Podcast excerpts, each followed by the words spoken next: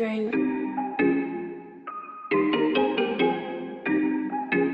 バーミルク。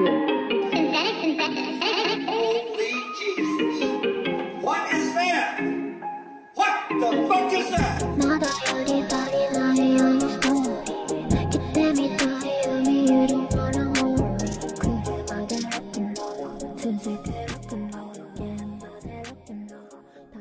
大家好，欢迎收听偶然误差。今天我们要解释这个词条叫做 Y2K。呃，今天非常开心，来到了 一个老朋友的主场，欢迎兔子，跟大家打个招呼。哎大家好，我是兔子。对，今天特开心，今天好久没见是一个原因，而且另一个原因是来到了那个总是在豆瓣刷到的 那个精美的书房，啊，没有精美的，太小了。在你这儿录节目特放松，真的。嗯，然后我们今天就聊这个 Y2K 这个词哈，我还是要对这个词做一个做一个解释吧。虽然大家可能已经完全知道它是什么意思了。Y2K 我在那个美学危机上，他有句话我觉得特别好，他说是 "A future that never was"，是对 Y2K 这个词最典型的一次描述吧。嗯然后 Y2K 其实原意指的是两千年问题，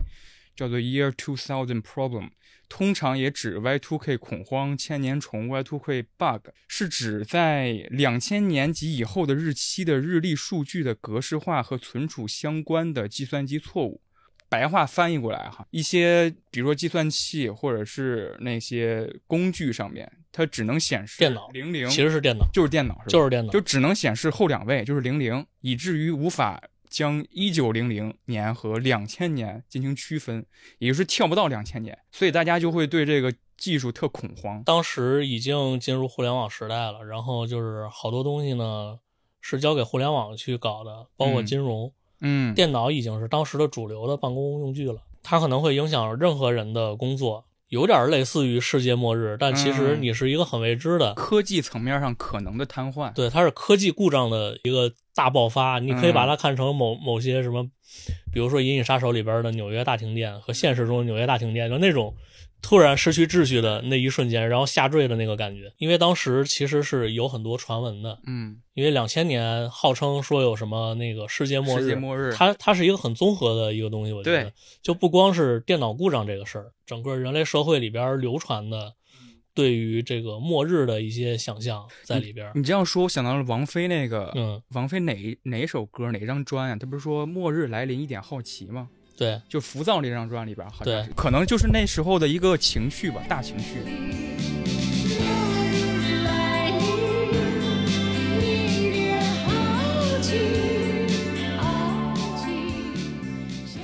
那我继续解释哈，刚才说了是 Y2K 原址是这个 Y2K 恐慌，就是技术层面的问题。但是为什么后来或者现在更广为熟知，它是一种美学审美？其实是后来人其实是审美上的乐观，就是一种乐观主义在审美层面体现了，就是大家开始广泛的在广告啊、动画呀、或者 MV 中运用一些，比如说手机，然后一些电子设备。然后用消费主义。对，用消费主义来化解或者是解构一种情绪吧，我觉得囊括了时尚，囊括了家具、音乐等等上面的一种美学上的爆发。现在大家能够想到的，除了一些电子设备，还有一些紧身的上衣，这些上衣上都会有那种花儿啊，或者是蝴蝶、星星那种图案。是不是从那个时候开始露腰了？大家对，就是女孩子，女孩子开始露腰了。因为当时说那种 ghost power 嘛，嗯比如 Spice Girl，就是那种女性形象开始在荧幕上出现，在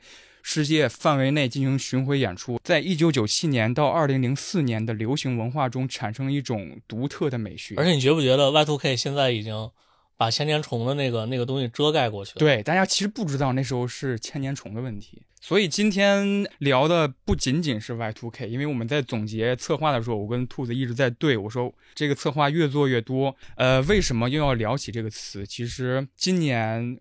已经频繁出现过，甚至在去年也频繁出现过了。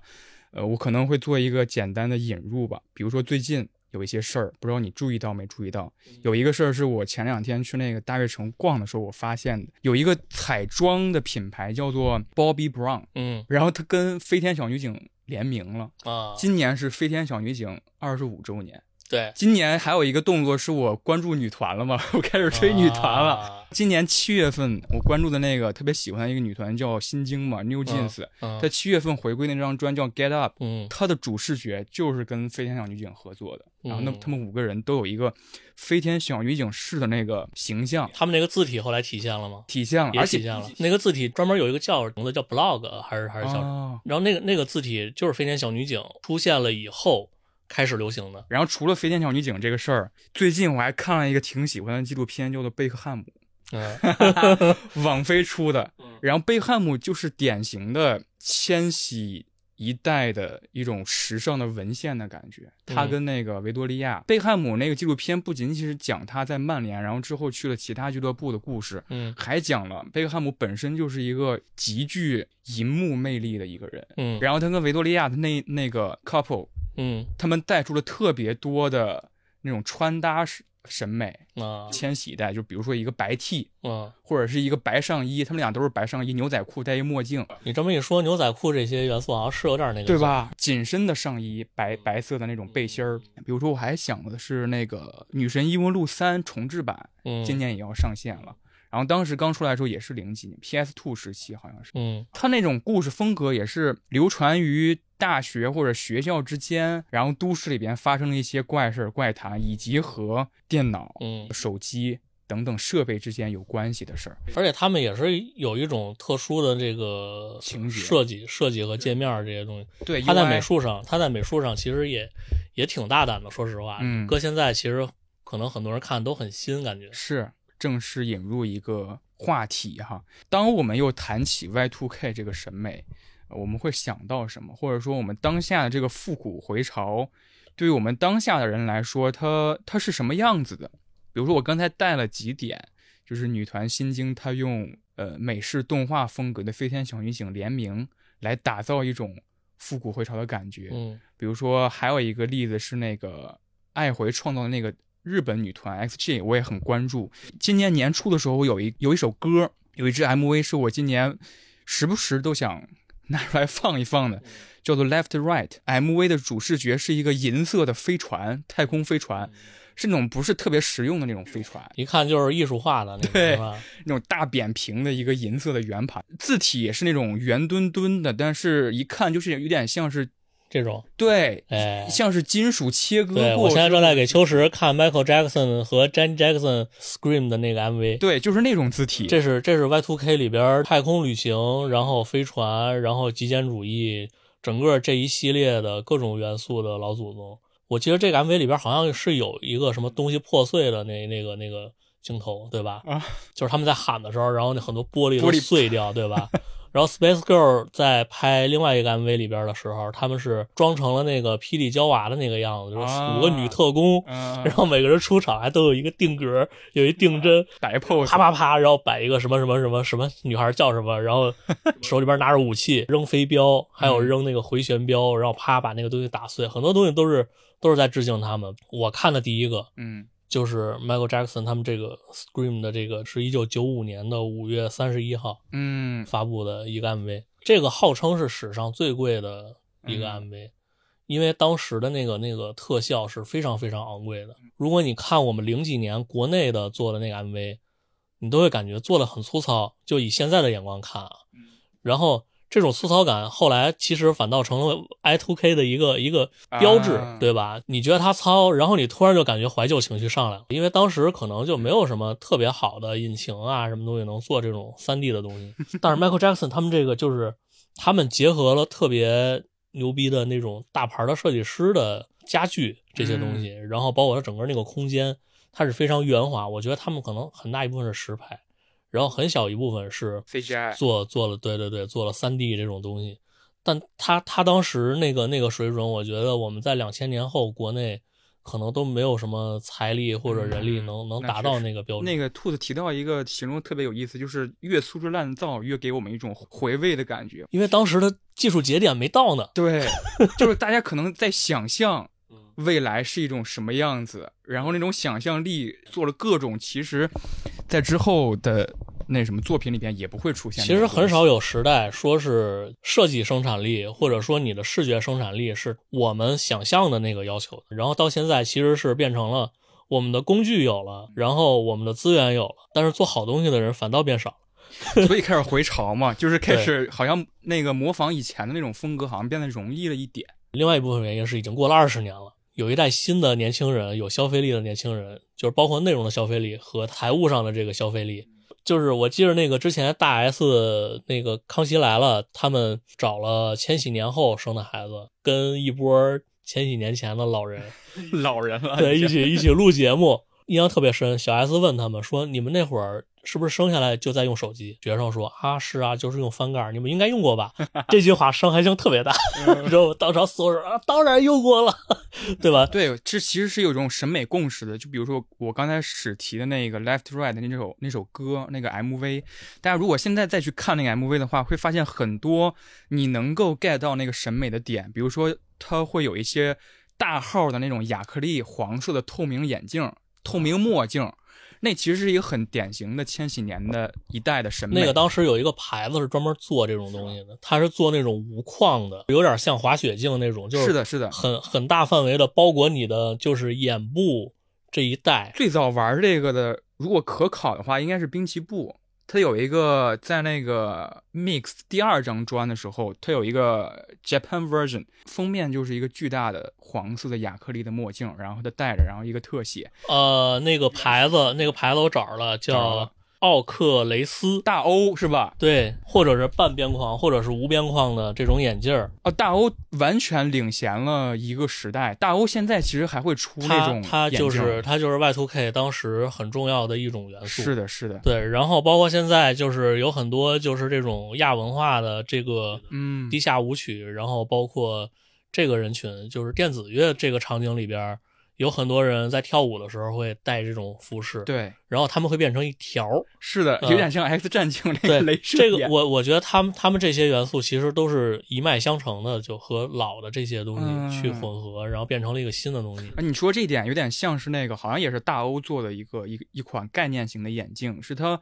模仿爱斯基摩人他那个防雪盲症，就是一条啊然后一个眼镜镜，然后也有那种感觉。除了那个亚克力的眼镜，然后除了那种透明的材质的一些衣服，还有很多都可以 XJ 这个爱回的那个新的女团上。的 MV 里边看到一些元素，比如说除了这首歌，还有一首歌叫《Shooting Star》，他们有首歌叫《Shooting Star》，有首歌叫《Shooting Star》，那不就跟 FLCL 里边那个还真是特别的，它里边有 p i l o s 写了一首叫《Shooting Star》。哇，原来是有这么一渊源。一会儿我们会聊很多那个什么动画作品哈会，聊各种乱七八糟的，但是是那个时代出现的，对对对然后让人产生极度复古情绪的那种东西。嗯，然后《Shooting Star》那个 MV 里边穿着 Hello Kitty 的紧身上衣短袖，啊然后还有一些呃大号的那种星星五角星图案的衣服，嗯那种是特别 Y2K 风格的。又土又 Y two K 我查的那个美学危机，它里边有这么一个排比的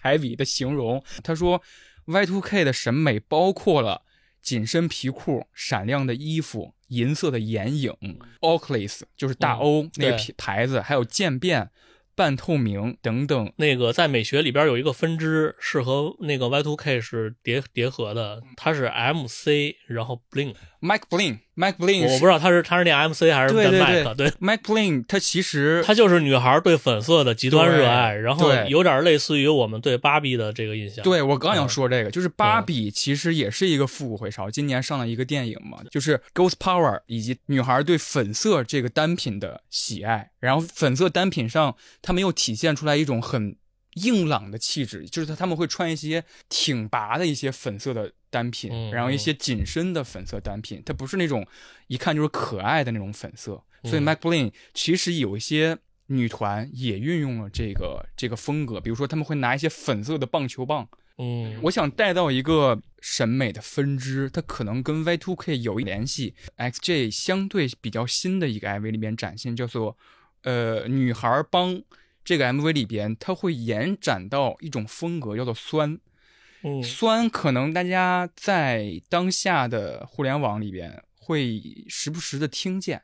就是酸到底是什么？其实我们开播前也聊一聊这回事儿，就是感觉这个词还是有点危险的，所以我们事事先串通一下，我给大家描述一下，大致是一个看起来是一个什么样子哈。酸其实就是现在大家能够看到一些，比如说 rap 专辑嗯。封面会用的那种流液体的啊金，属，不过你要你要你要提前说这是酸性设计，这是酸性而设计，且而且是当代的酸性设计，它和以前的那酸是还不一样。酸其实叫 acid house，它是一个最开始一个酸性音乐，对，在呃上上世纪末的时候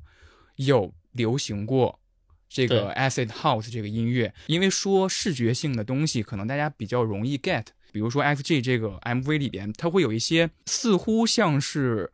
锋利的。刀或者是匕首一样的那种图案，在那种眼妆上面体现，就是看起来很危险，有很多刺儿啊、锐角啊对对对这些东西。种东西，更广义的称为它是一种酸。所以酸 acid 这个词到底是什么？它跟酸甜苦辣的酸有没有关系？想请兔子跟大家介绍一下。对它这个东西其实就是说，嗯，历史上稍微带过一点儿，就是美国和苏联在冷战那会儿，差不多是在一九一九五几年，一一九一九六几年，所以当时双方其实是很剑拔弩张的那种状态，他们会特别关注对方的动态。嗯然后美国人就发现说，为什么苏联有这么多的宣传画？他们当时那个宣传画是具有非常强烈的煽动性，很强烈的色彩对比，包括喊出那些非常强硬的口号。口号，嗯比如说团结了工人阶级啊、农民阶级啊，嗯然后然后美国人当时很焦虑，因为美国没有什么拿得出手的作为宣传武器的一个嗯东西去、去搞这个事情，所以他们就想说，我们能不能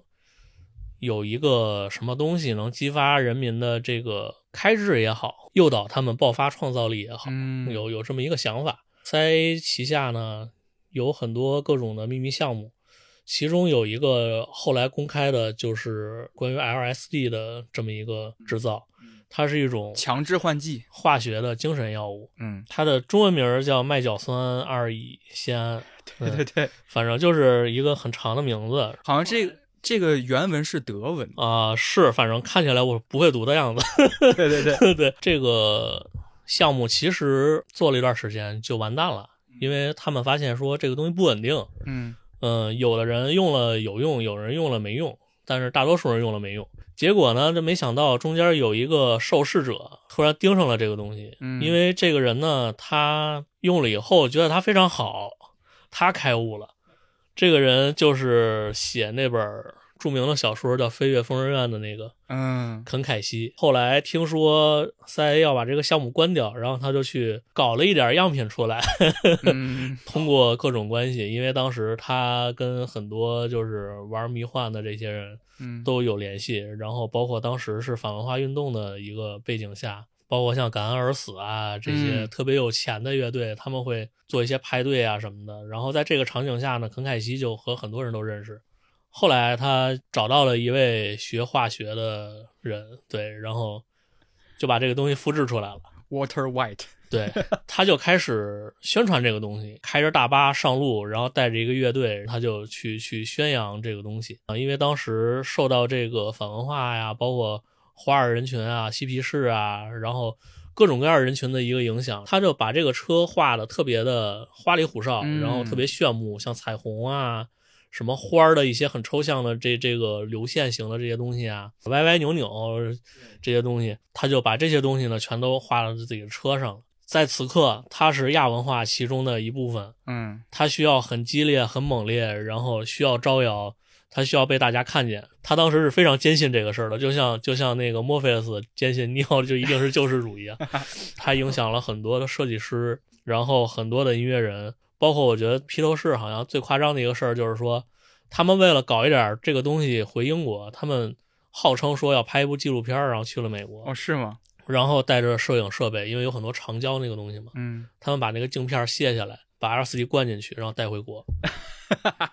因为披头士我读过他一本传记，就是他们后来玩很疯，就是英国女王在给他们授那个什么勋章的时候，他们授完勋章躲在那个王室那个那个宫殿厕所里边抽 抽那那些东西。对可能说到披头士那个有一个比较符合这个风格，一个 MV 是那个黄色潜水艇嘛，对，就是那个也也有一个电影电影是整它整轨，但它已经是一个非常正统化的去去表表现这个东西了。五颜六色彩虹在整个荧幕上萦绕，然后每个人好像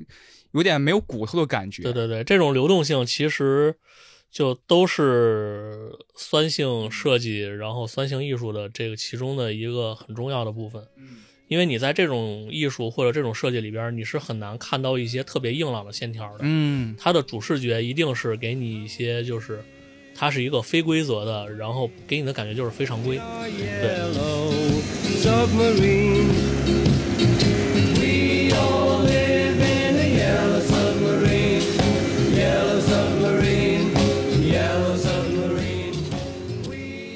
呃，我刚才说 XJ 它这个团是爱回嘛，背后背后靠的这个是一个日本的民营公司，在两千年初的时候创造了很多审美上的先河，比如说爱回的一个呃。比较知名的他们的一个签约的艺人叫做滨崎步，在两千年左右，滨崎步的几张专辑有一个有一张专辑特别具有代表性，它也特别能够体现我们今天要聊的这个 Y2K 这个风格。这张专辑是他的第四张录音室专辑，好像是叫《I Am》。专辑里边有一首歌叫做 “Connected”，这个词就有点像是 Y2K 会聊到的东西，就是要跟这个世界连接。这首歌的 MV 是全动画演出，嗯特别厉害，sci-fi 系味儿特别冲，就是一个男孩儿，然后戴着一个巨大的挡风镜，然后他骑着那种头特别特别大的摩托车，然后那种是一个广角的镜头，就是你能看到那个头能占了这个屏幕的四分之三，开着这个摩托车在一个好像是废墟一般的城市里边游荡，城市是那种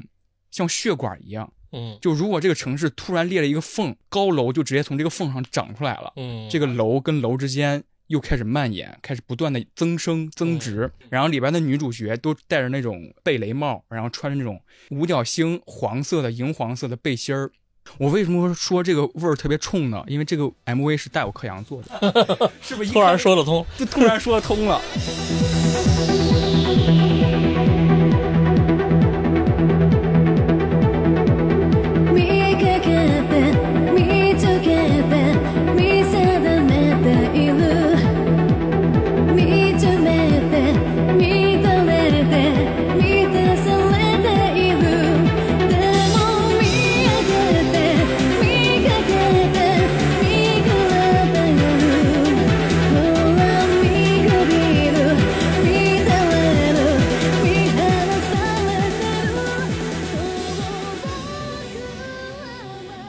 然后这个 MV 是零零一还是零二年全动画做 MV，现在也广泛使用在一些女团上面，比如说我刚才刚开始提的那个 New Jeans 那个 Get Up，用的全是那种动画形式，而且是不同时期的动画。你能够看到一些横版的闯关游戏式的，还有一些是那种有点像是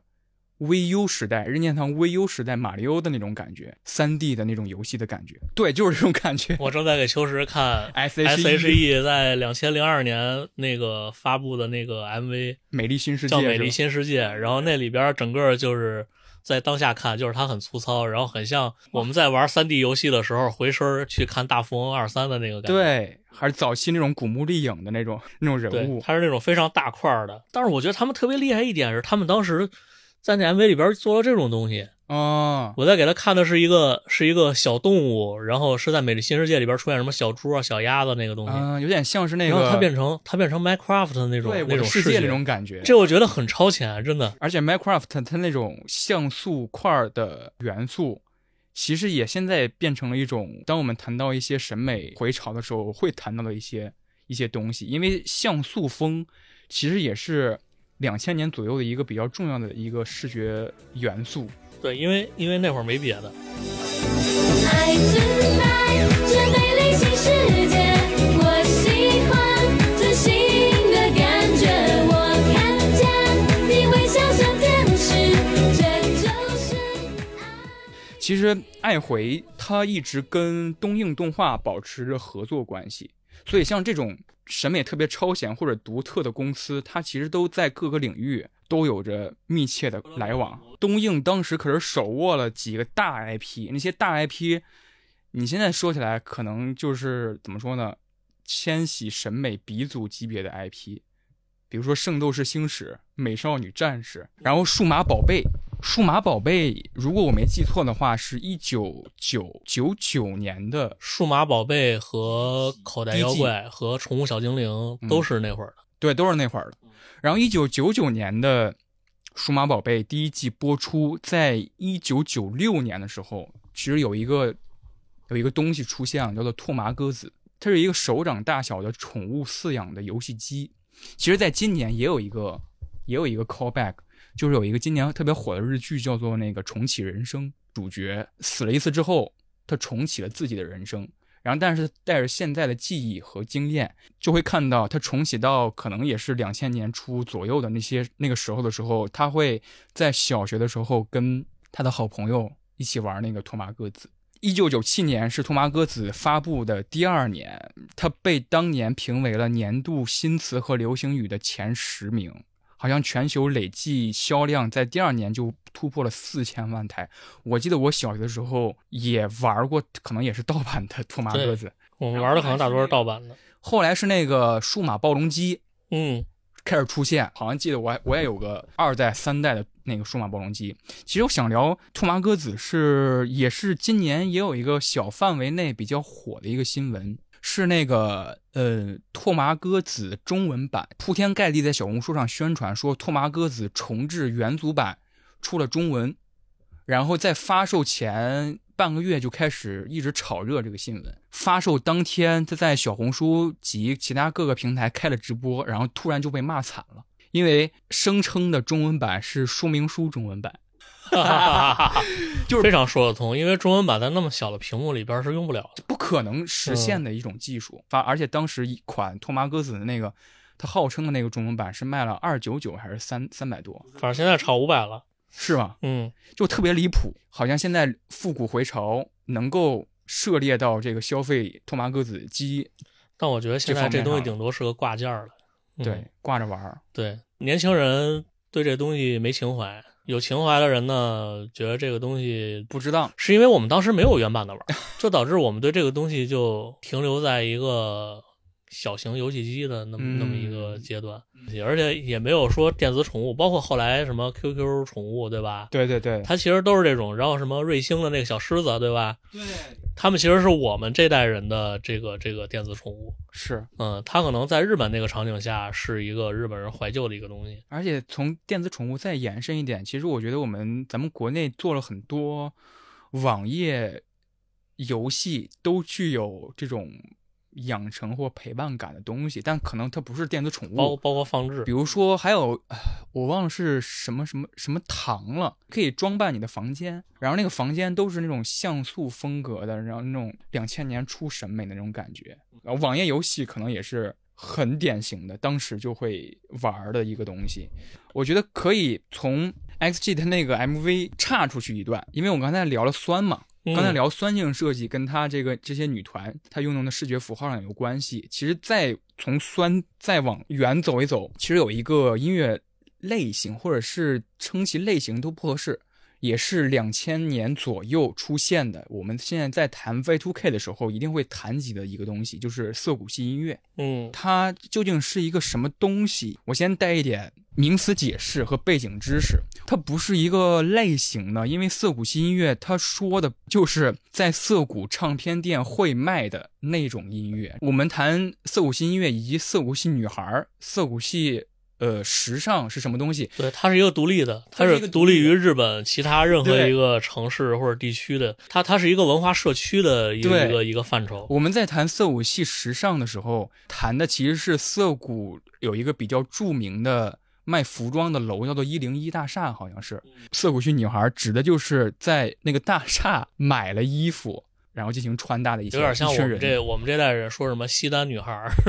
然后在西单西单大厦买衣服的，是，或者是什么冻批是吧？或者是什么出口转内销。对，但但是但是人家人家那个是是有一个统一的风格的，是他他和冻批女孩儿可能还不太一样。对对，我其实很喜欢一个组合叫做 Cybermato，嗯，它是两个日本女孩组成一个团，它的一张专辑里边，你能听到嘻哈、爵士，你能听到 funk，你能听到电子，就是它每一首歌都是一个音乐风格。比如说，我可以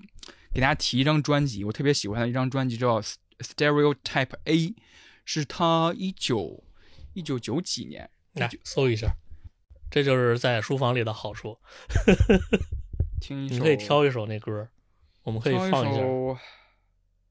嗯，比如说就第一首吧，《Walking for Vacation》，九九年，一九九九年。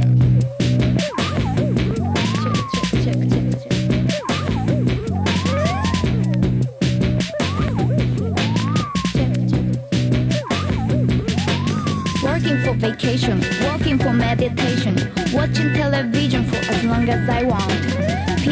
Science but make no sense. Still can't do anything for cutting the violence. When I think of something out to space, then it comes back in another shape. We know we're apes, but we could make sweet sea less great. Feeling long, days are too long. Counting happy, 73 in the baby. Feeling long, days are too long. OK，差不这里要。解说一下，他们唱的是英文。对他们唱的英文，为什么呢？他两个是日本的女孩儿，但是他们生活在纽约，啊，他们做的所有音乐都是在纽约。为什么涩谷？它是一个缥缈的东西，它不是一个锚点。这个背景就是九十年代初日本经济泡沫破灭，其实走向了尾声，然后年轻人都开始走向那个唱片店，然后这些唱片店就会大。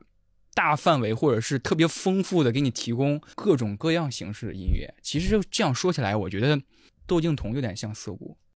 就他嗯他他每张专的每一首风格，你他是自由的，你不能定义说这首歌你是爵士，你这个人就是玩爵士的，不是。一般我们会在音乐分类上把这个算成是独立音乐，对对对对，而但但它是独立音乐里边特别特殊的一个流派。其实北京这种文化中心的城市，它在应该是一零年左右吧，零几年的时候，兵马司他们当时玩了一个 No 北京、啊 No 北京当时是四支乐队，然后但循环，东北京是后朋克，但是也是有一种风格的。它它是有城市风格的最北京的那几支乐队嘛，后海、呃粉笔线、，Classic Cars。Car C Car 和哪吒对四支乐队，但是现在、啊，我好喜欢他们。我太喜欢他们了。那现在已经不是那个摇滚乐场景了。对对对，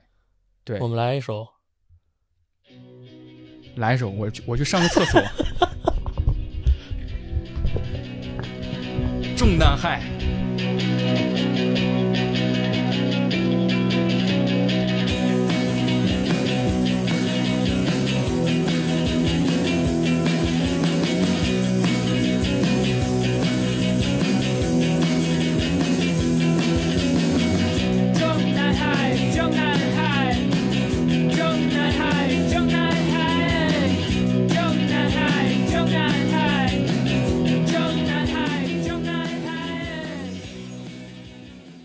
四五系当时最出名的其实是他专辑封面。嗯，刚才兔子聊那个酸，它的字儿是那种柔软的，或者是那种气泡风格的字儿，嗯人也是或者流体的，流体的那种嗯感觉。其实，在四五系专辑设计上面，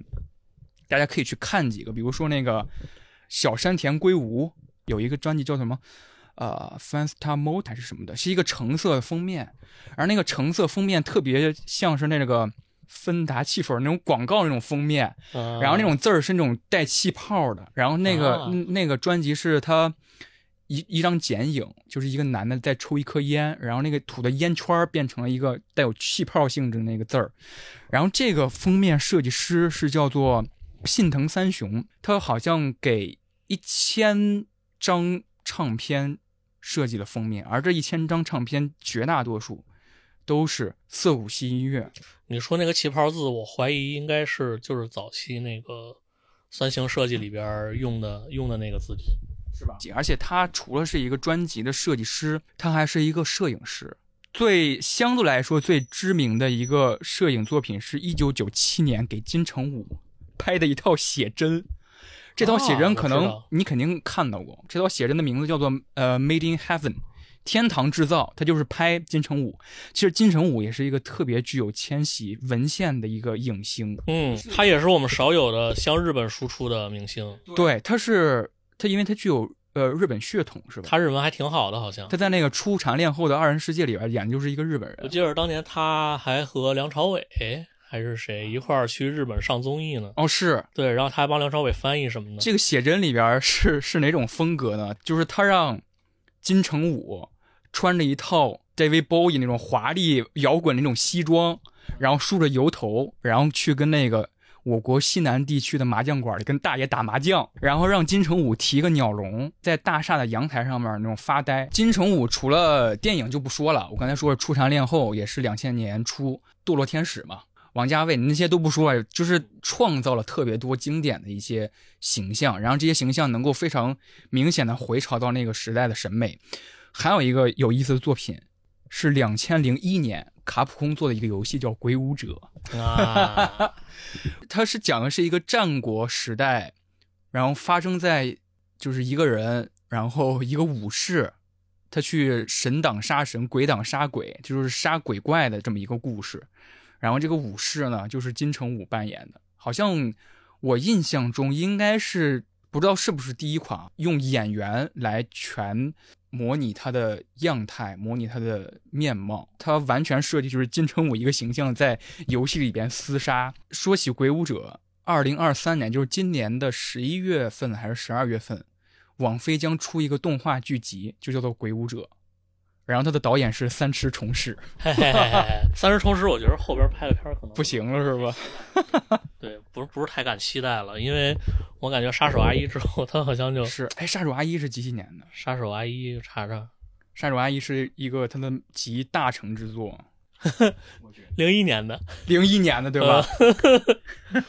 说起杀手阿姨，她那个主演是浅野忠信嘛？对前野忠信这大哥跟兔子之前聊的酸性设计有关联。嗯浅野忠信这个大佬最近迷上了一个文化，叫穿戴甲，啊呃，那种金属质地的指甲，就是银色的。浅野忠信是让一个日本的东京的一个穿戴甲设计师设计了一套，然后他那个指甲是那种带着那种液态金属的那种边儿，嗯然后指甲和指甲之间还用那个银链子连连接起来。其实你跟我说穿戴甲的时候，我第一个想法应该是女孩玩那种美甲。现在已经不一样了，现在是设计师，然后给你就有点像纹身。你说几种元素，它已经是变成那个就是穿戴艺术的一部分了。对不是说单纯是一个什么什么什么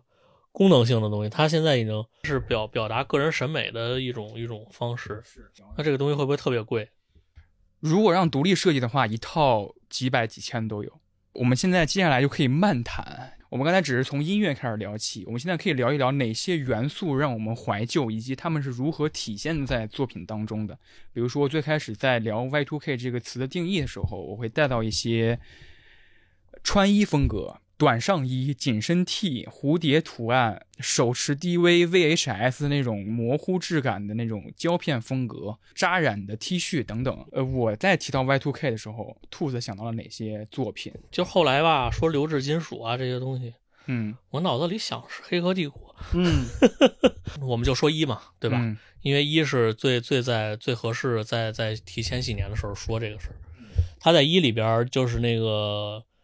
在尼奥觉醒的时候，嗯他吃了个小药丸儿，他旁边有一个镜子，他坐在沙发上，然后他发现那个镜子变形了，啊，变成了液体，就有点像那个《终结者》里边 那个，对对吧？像像那个机器人的那那个那个动态，然后他碰了一下那个东西，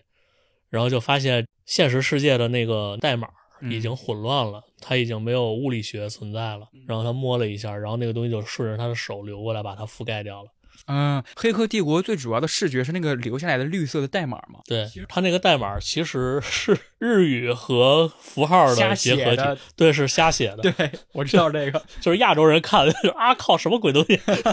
对对对，然后美国人可能觉得挺酷的，有点像现在 AI 让你让 AI 生成一段中国字儿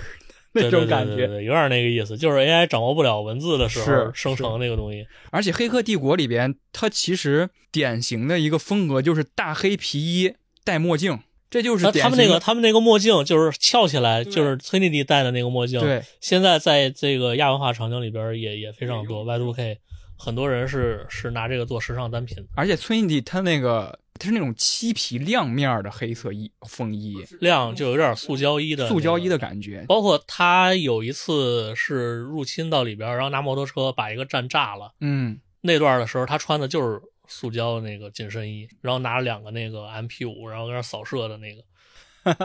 其实这种穿衣风格有点像是呃朋克来玩的，就是穿雨衣。因为当时一定是在时尚圈已经产生就是全身胶衣的这种东西了。嗯，在那个时候，应该是处于摇滚乐和电子音乐场景融合的一个阶段。就当时已经开始有 rave，有 rave 舞，然后开始有 house，开始开始有 drum and bass。因为 drum and bass 是《飞天小女警》里边最重要的一个主题元素，就它那个片头曲就是 drum and bass。drum and bass 是什么？我觉得兔子给我们简单说一下。它是非常紧凑的鼓点儿，嗯，然后同时它是用鼓点儿去带一点旋律的那个东西，然后去去给你做，你可以把它想象成一个用鼓点儿做的鬼畜音乐，有点类似于那个感觉，但是它整体来说它还是有舞曲结构的。嗯，嗯，对，大家去听那个《飞天小女警》那个主题曲，就是你能感受到它是一种有有科技感的，然后有那种科幻感的，然后同时它有一个很紧凑、特别带劲的一种对，然后在其他的场景里边呢，它是一种很猛烈的跳舞音乐。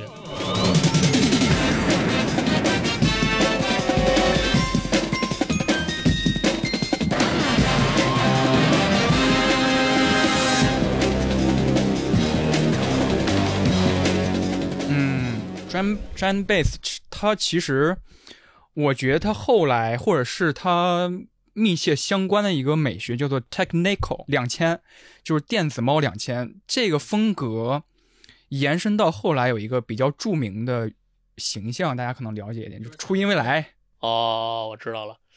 我你说电子猫，我脑子里第一想是那个噔噔噔噔噔噔噔噔噔，就是那个彩虹猫，你知道吗？就是就是彩虹屁，对，彩虹虹猫屁那个不是那个，它是一种美学危机上解释是，呃，两千年初未来主义和动漫相结合的一种美学。然后它是在 YouTube 上以一些旧的 techno 和两千年代动漫女孩的图像进行融合结合的一种后来后来有一种另外一个风格，我不知道叫什么，是用嘻哈，啊，是用特别特别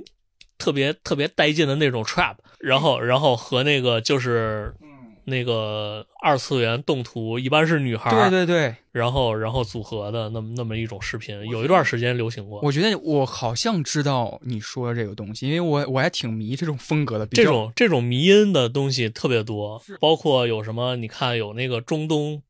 跳舞，然后配金属的，对吧？就对对就都是这种，就是就是音画音画迷音。它这种音画迷音有一些配色方案，就是一些浅色的蓝色、绿色、紫色、粉色组成的一种配色方案，然后里边会看到各种全息屏幕，比如说初音未来就会戴着那种大耳机，然后面前有一个全息屏幕嘛。那个初音未来产生之后，就是他用那个 Vocaloid，就是那种那那个东西做音乐，嗯然后产生出来一些一批音乐人嘛，就是威慑的音乐人。对，然后这些音乐人在一零年代之后，反正一零年代到二零二零年之前特别火。比如说有一个人叫 Kiko，然后他做了很多这种跟二次元动漫结合特别紧密的那种电子音乐。我很喜欢的一张专是那个 Kiko Award。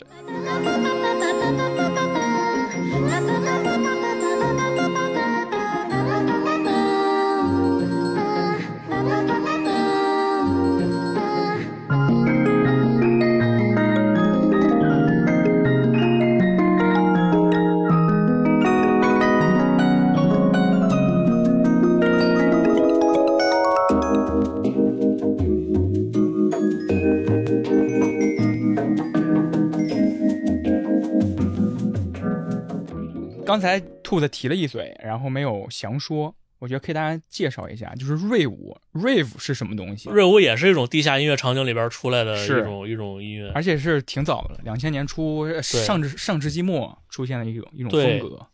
最简单的，大家最了解的就是那个俄罗斯的那套苏卡布雷，对苏卡布雷就是瑞舞。对对对，瑞舞其实是一帮年轻人，他他不选择在室内，他选择去了野外那种蹦野迪的那种感觉。我觉得，我觉得瑞舞这个风格跟跟俄罗斯特别搭，你知道吧？就是那种粗犷、野性，然后，然后在最早的其实其实瑞舞的产生场景有一点是反科技，啊，就是在科技爆炸的那段时间，像那个 Triple X，就是那个现实级战警嗯，那个电影里边，那个反派他说的那个那个东西，嗯其实是比较典型瑞舞瑞舞精神层面的那那种表达。嗯他们是反抗一切就是高科技啊这些东西，他们觉得这东西会毁灭人类，是这些东西。你要说反高科技，确实跟俄罗斯那边有有联系。就是现在大家提到土嗨的歌曲，它典型的一个穿搭就是 三道杠嘛，阿迪阿迪达斯啊啊，对，比如这个戴戴安迪舞，啊，对，这是最典型的，摇头，特别典型的，这是我特别特别喜欢的一个组合。他们是南非的，哦，南非这个场景我觉得特别酷。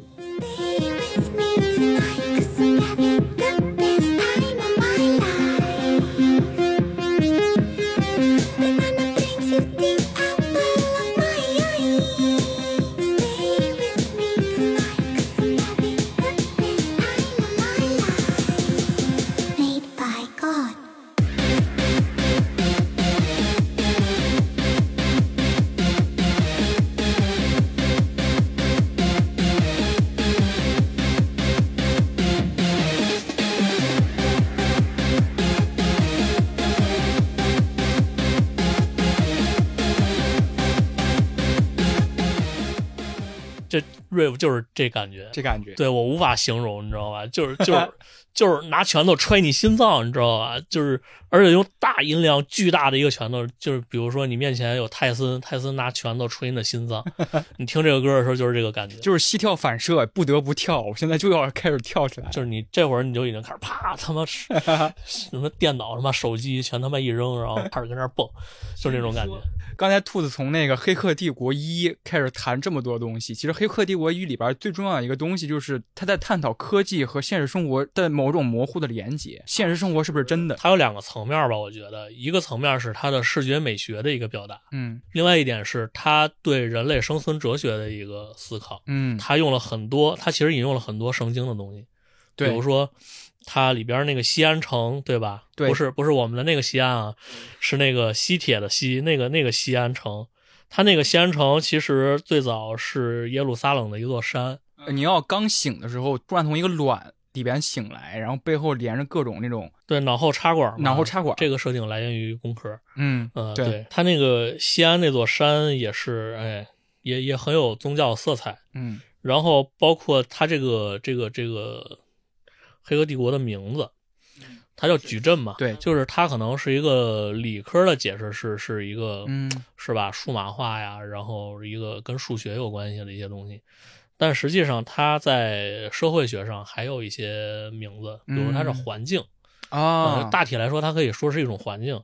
然后你也可以说它是算是什么呢？人际交往环境。人跟人的关系，对它，它在数学上可能就是用一个大括号，然后把一堆数字圈在一起。嗯，我们可以基于这个的想象，我们把它想象成一个巨大的机器，把人类的意识包裹在一起。你要这么说，我不得不提一个作品，叫做《铃音》。《铃音》这部作品是一九九八年的一个一个动画，然后这个故事我可以简单介绍一下。它里边换了一个称呼，把互联网 （Internet） 换成了 Weirdo 连线世界，但是好像比互联网更高阶一点。这个故事讲的一开篇就是作为主角铃音，他的同学自杀了。然后自杀之后，他们的同班同学开始频繁收到已经自杀了这个女同学的发的 email，这里要说一下，email 应该是当时学生用的短信，大家手机对发的那个东西，其实也就是我们现在的微信的那个聊天记录，对吧？嗯？是那种东西。然后他发了一个就是信件吧，啊，电子信件说我现在已经脱离了肉体，我在 Weirdo 世界活着了。然后铃音作为主角，他开始就好奇嘛。然后他的父亲好像正在就是研究这个东西，然后他让他父亲带来最新的一套上网的设备，然后他在上网的过程当中不断进化到了不同的阶段。总的来说，就是灵音他也超脱了肉体，他开始在有限世界生存了，开始在电子世界生存了。它里边动画里边经常会扫到一些电线杆儿，然后那个电线杆儿那个旁边的配音就是滋滋滋啦啦那种声音。所以有一句评论我记得特别清楚，就是那个豆瓣的一个评论说，电线杆儿才是铃音的本体。就是电线才是铃音的本体。其实，我现在想起来，有点像那个《新世纪福音战士》，对是吧啊？是 其实我觉得暗夜秀明应该有一部分是受铃音的影响，就是嗯在电线杆儿这个这个意象上。对。嗯，但是现在北京，反正我现在已经很少北京见不到了。办电线杆儿，但正好最近我有朋友去了那个加德满都还是哪儿，哇，那儿的电线就是像是像像像我像我们家小区外边的那个植物一样，哇，就那么那么丰满。电线也是一个两千年初的一个意象吧，就是大家对于精神到底能不能永存在电子世界有一种痴迷。然后铃音恰好探讨的是这个，铃音最后的结局用一句话概括就是铃音无处不在。铃音既然无处不在了，那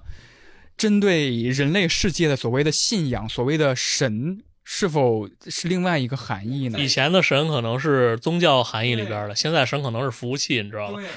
就是或者说是维护服务器的人。对对对，就是服务器，它可能算力达到一种级别之后，它能够超你一步，想到接下来你要想的那个东西。它既然能够预想到你能想到那个东西，它是不是就是一种预言神？但是铃音就是完全是电波系的东西，它都不是电波系，读电波、它是它是电子飞升。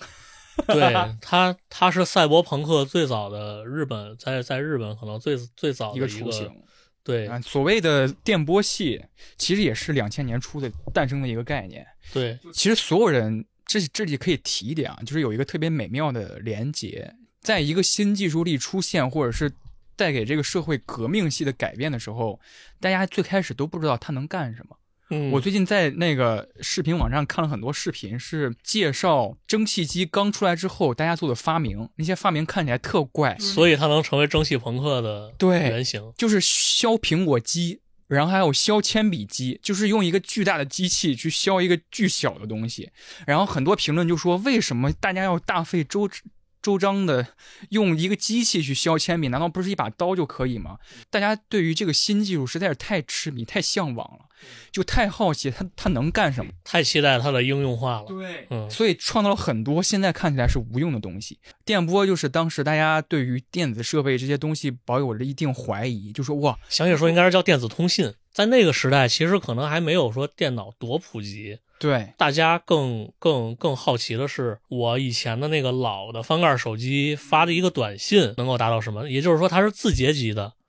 嗯它甚至不是到图像级。大家就已经在开始想象说，这样的世界最后能发展成什么样？以及它对人的影响是什么。电波系就是说这些电波会不会影响我的大脑？当时还有脑控说嘛，当时当时电波系，我觉得有点像现在那个宇宙编辑部，你知道吧？就是有点那个。哦对对对它它其实是接收天线，对电波系，其实有一点儿是带有都市传说和阴谋论，然后加了技术焦虑，它是混合的一个一个一个东西。然后当时又出现了很多现在看起来很很很怪的作品，游戏作品，比如说什么对你说再见还是什么的，嗯，呃，撒优教，好像电波有一个背后背靠着一个邪恶的神。对对对，包括 UFO 这些东西都都已经是那个时代的东西了。当时这个铃音这部作品里面提到了很多很多东西哈，呃，包括了刚才我们提到瑞舞，在里边那个一个低厅的音乐场景里面也出现了。这个低厅的名字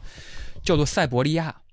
塞伯利亚这个词呢，是一九九四年世界上第一间网吧，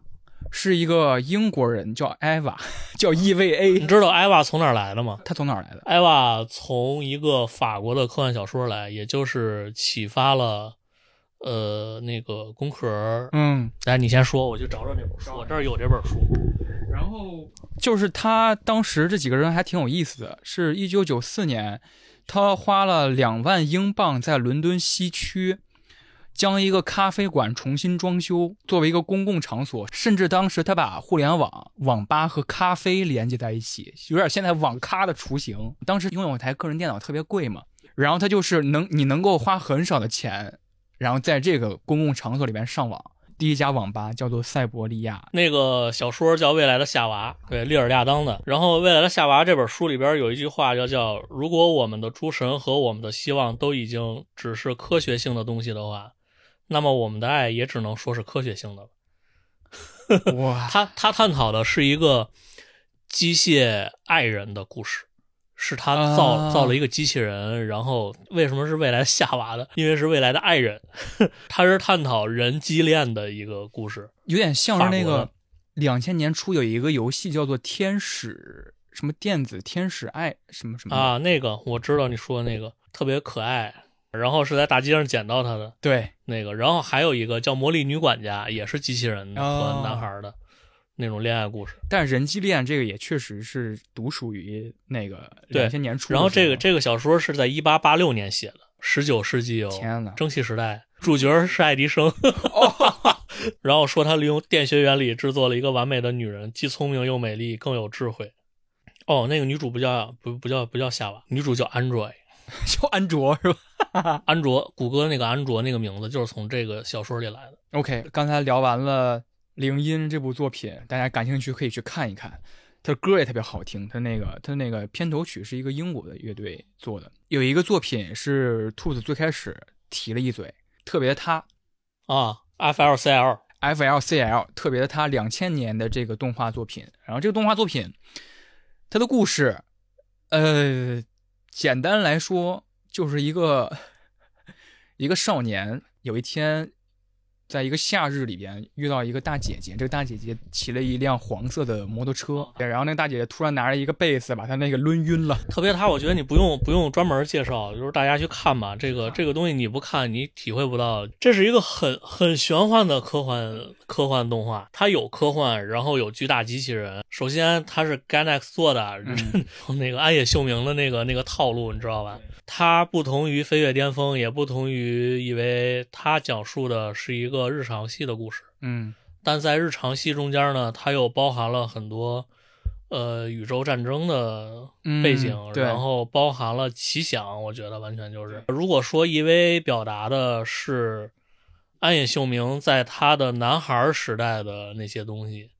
那么 FLCL 特别的他这部作品表达的其实是安野秀明的青春期，嗯在青春期那种你的荷尔蒙在猛撞的时候，嗯然后包括一个男孩的冒险故事，就是很多各种各样的幻想在里边儿。对，里边最重要的一个一个台词，一个情节是让男孩挥棒，对，就挥起他的那个棒球棒，是他的最最厉害的一招。可能全世界只有日本和美国人能能 get 到这种情怀。然后挥起那个贝斯那个那那个那个乐器，我喜欢这个呃动画的原因，是因为它和音乐嗯有非常特殊的关联。它的武器永远都是吉他或者贝斯，他们这里边所有出现的车都是复古式的那种设定，很像是美国在爵士时代的那些老的经典车、古典车。包括像那个女主那个那个怪女仆，嗯 那个骑的那个车是威斯巴，哦对黄蜂对，威斯巴是特别经典的一款摩托车，它中间就又有格调的东西，然后对它又有很冲撞荷尔蒙的那个，就关于青春的热血的这种东西。，对然后他们的那个音乐请的是 The Pillows，The Pillows 当时我觉得配这个动画最棒的一个乐队应该是，它完全是那种就是青春系的，然后横冲直撞的那种摇滚乐。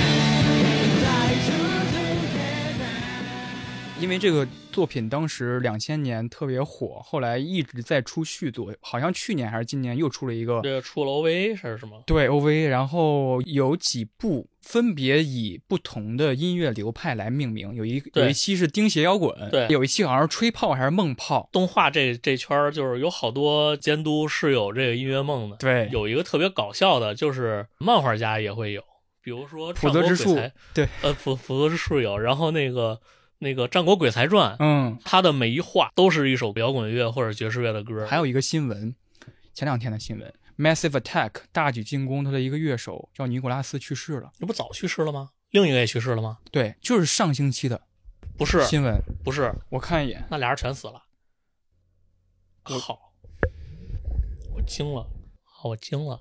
呃，大家熟悉一点的，跟我们挨得更近一点的王菲，其实最开始沿用的那种风格，也有点梦炮吹泡的感觉。说到王菲，其实就想起来那个还有一个就是 Y2K 上边在 MV 里边展现那个形象特别 Y2K 的徐怀钰，啊，因为徐怀钰她当时其实我不知道是不是，反正她她用的妆，包括他的离子烫这些这些这些服饰，你知道？你看对对对，她的那个像独角兽一样的这个奇异发型，然后各种小吊带带儿、跳舞机，然后他各种闪亮的那个衣服、露脐装，这些全都是都是徐怀钰。然后包括金海心拍那个《把尔的叫醒》的时候，他穿的就是特 Y2K 的，然后是一个大松糕鞋还是叫什么，就是这种特别厚底的鞋，特别宽的喇叭裤，然后喇叭裤，喇叭裤上面还是这种红色的，特别复古的一个花样儿。然后你看，当时李小璐在那个《天使惹的祸》里边穿的那个衣服，这不娜娜吗？就是对吧？你懂吗？就是就是对，说起娜娜，其实我刚才刚开始那个开播之前跟兔子聊，娜娜其实不是完全属于 Y Two K 我们说的那种，呃，有有那种星星服装、紧身上衣。那种彩虹样式那种风格，但是它也是一种独特的审美，叫做那个 Cyber Fairy Grudge 垃圾仙女风。Grudge 其实这个风是那个挂着挂着跟朋克其实是有渊源的，是它是在朋克出现之前的前身，叫前朋克。挂着这个东西，哎，它其实不算其实科本有点 Grudge，就是涅槃的那个戏，对，就是涅槃，就是烟就是酒都抽前前摇滚最有名的，对人生充满绝望的那个，他们是最最早。所以这个其实也是一个，你可以说是千禧年时尚的一个分支。当时它有些元素，比如说十字架，比如说灰色的人行道，比如说头骨这些东西，成为了它那个时尚的代表。比如说铆钉腰带，对，但这些东西其实都是从日常生活里边转化过来的。对，这是朋克时代，就是无论是英国、美国还是日本，就是他们当时最经典的就是一个一个应用吧，可以说是。我读一段亚文化里边的其中一部分吧。通过通过亚文化这本书啊，就是我们我们找到了很多就是研究 Y2K 这个文化的一些方法论，然后包括去关注他们的这个符号学的意义。其实说白了，符号学就是服饰、呃视觉元素这些东西嘛。嗯引用一段这个这个亚文化这本书里边关于朋克的一部分东西，就是关于服饰的。那这里边说，朋克用切割重组的形式，回顾了战后工人阶级青年文化的整体服装史，把年代完全不同的服装元素呢组合在了一起，包括飞机头、皮夹克、麂皮厚底鞋、尖头鞋、橡胶帆布鞋、轻型雨衣、摩登族，也就是嗯，摩登族其实就是我们可以把它想象成那个日本的 rockabilly 的那个大油头、短发，然后包括英国最典型的光头党的那个白衬衫、背带裤、呃紧身裤。这些乱糟糟的物件之所以能够各得其所，而且不合时宜，全靠夸张的粘合剂、安全别针与塑料衣钉，以及可怕且迷人的绑带与绳索。绑带就是我前面说那个八神啊，他们那些，包括娜娜里边他们的那个吉他手是那小男孩穿的那个裤子上边也是有点类似于那种就是感觉是有点绊脚，但是其实他他一点都不碍事儿的那种。然后包括那小男孩钉唇钉儿啊这些东西，对，都是朋克音乐里边特别典型的符号化的东西。切割重组这个词特别重要。刚才兔子谈到这段里边提到了粘合剂，就是别针儿和链条，代表的是一种朋克的设计思路。对大家可以现在去看那个性手枪的那个专辑嘛，《上帝保佑女王》，就把一个女王头像，可能从报纸或者是恨不得是一些那个货币上的那些图贴下来，然后用一些其他的报纸上剪下来那种字体，然后各种画或者是一些其他人物直接贴到那个封面上，构成了这么一个混乱且统一的一个 一个风格。对拼贴艺术就是最典型的，就是从设计层面，然后把朋克这个艺术家们对这个传统啊、日常啊这些东西的一个剪碎、一个一个粉碎。这差不多就是娜娜这个这个动画两千零六年的一个动画，然后延伸出来的一个一个美学风格。然后娜娜里边其实也特别爱用安全别针，对，安全别针其实很小，对吧？后来在日本啊，然后在亚洲，其实好多安全别针的那个作为一个装饰物，嗯，它变成特别大的一个东对，有耳环，甚至是对对对对对对，就像亚文化里边，的确实提过一个东西，就是说重新组合的物将会有一个共性，它们虽然来自我们身边，却简单的通过角色转换以后，和那些普通的物件区分开了。它就是从办公桌上到了朋克的衣服上，对从一个 worker 一个一个工作的人，然后变成了一个叛逆叛叛逆传统，然后去宣扬自我，然后宣扬女性主义这些东西。对，特别是呃两千年初，我们最开始提到那个 Spice Girl，当时那个时候或者女团刚兴起、特别火热的时候，比如说有 Speed 呀什么的，他们就是 Ghost Power。啊，Girls Power 最早是一个叫什么豹女，一个朋克、纯女性的一个朋克乐队，是那种非常激进的那种团体。就是他作为一个提出者，嗯，就提出了 Girl Power 的这个概念。